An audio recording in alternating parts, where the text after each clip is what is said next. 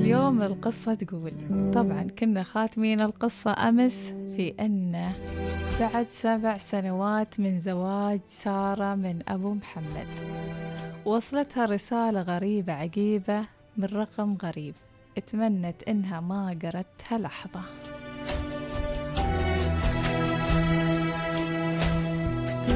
طبعا كانت سارة مندمجة مع أولادها وأبو محمد. في جلسة كلها ضحك وفرح ومودة ورحمة لحد ما وصلتها الرسالة.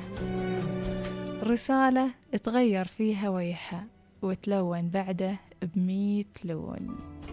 وأبو محمد مستغرب من حالها اللي تغير فجأة ويقولها وش فيك يا سارة؟ وين سرحتي؟ تقول ولا شي يا أبو محمد. يقولها كيف ولا شي وحنا نكلمك وانتي ما هو بمعنا تقول لسارة يمكن تعبانة شوية أبو محمد.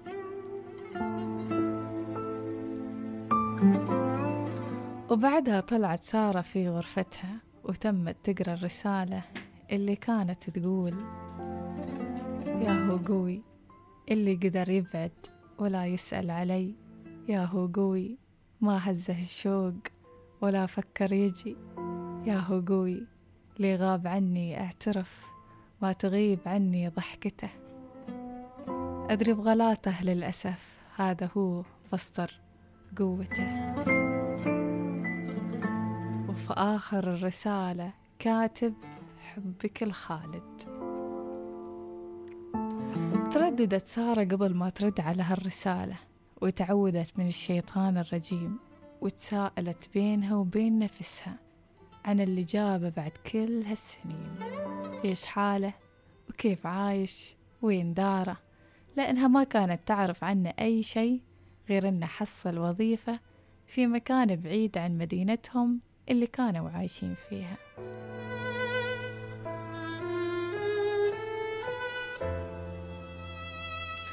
وللأسف فضولها خلاها ترسل له. أهلا خالد كيفك؟ إيش اللي خلاك ترسل بعد كل هالسنين؟ رد عليها الشوق يا سارة الشوق للحين أحبك ولا قدرت أنساك ولا قدرت أشوف حد غيرك ندمان من حظي العاثر اللي ضيعك من يديني ذابحني الشوق يا سارة ذابحني ردت عليه سارة وتقول له استغفر ربك خلاص أنا مرة متزوجة وعندي عيال وأبو محمد صح إنه رجال كبير بس أشهد إنه نعم الرجال.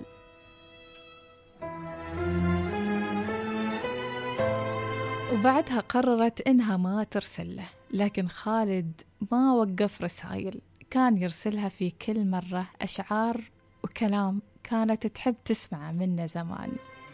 كان يتعمد يذكرها بالتفاصيل اللي جمعتهم مع بعض قبل سنوات طويلة.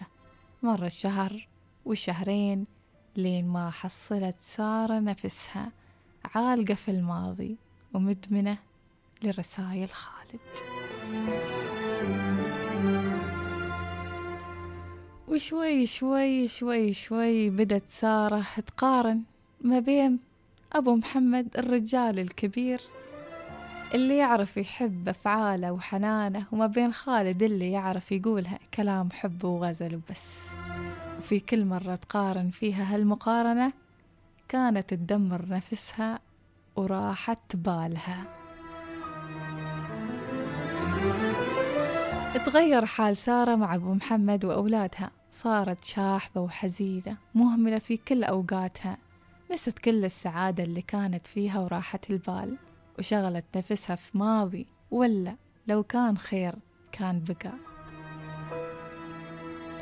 كان يسألها دايما متى تكونين ملكي يا ملكتي؟ هي ترد عليه وتقول له لو يصير يا خالد كنت أريدك اليوم قبل باكر لكني مرة متزوجة وعلشان عيالي انسى هالموضوع وتعود من الشيطان الرجيم.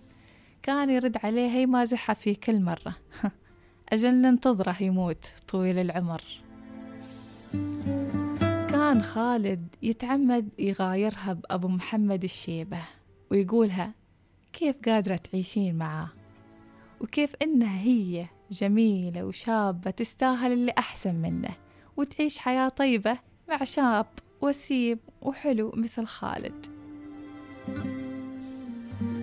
مرت الأيام والشهور وهم على هالحال لحد ما اختفى الشيخ أبو محمد فجأة.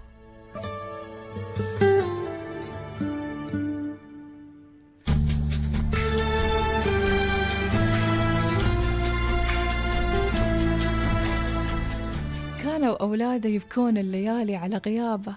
الكل يدور عنه ولكن ما له أثر. وبعد ثلاثة أيام من غياب أبو محمد ما كان من سارة إلا أنها تروح بدموعها ووجعها لمركز الشرطة. تترجاهم يردون لهم يدورون عليه ويرجعون لها ولعيالها.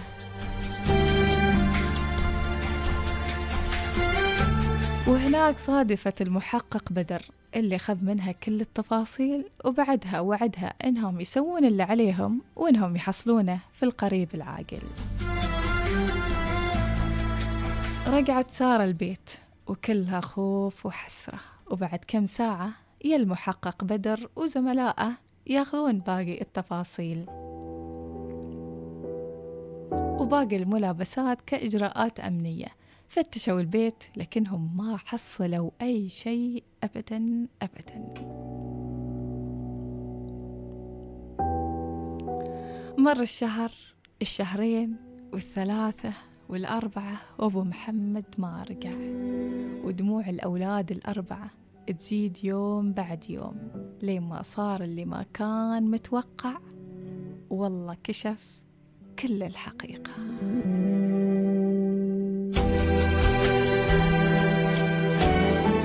يا ترى وين كان أبو محمد طول هالمدة؟ وهل بيرجع؟ ومن السبب ورا غياب أبو محمد؟ هذا اللي بنعرفه في الحلقة الأخيرة. باكر إن شاء الله. Thank you.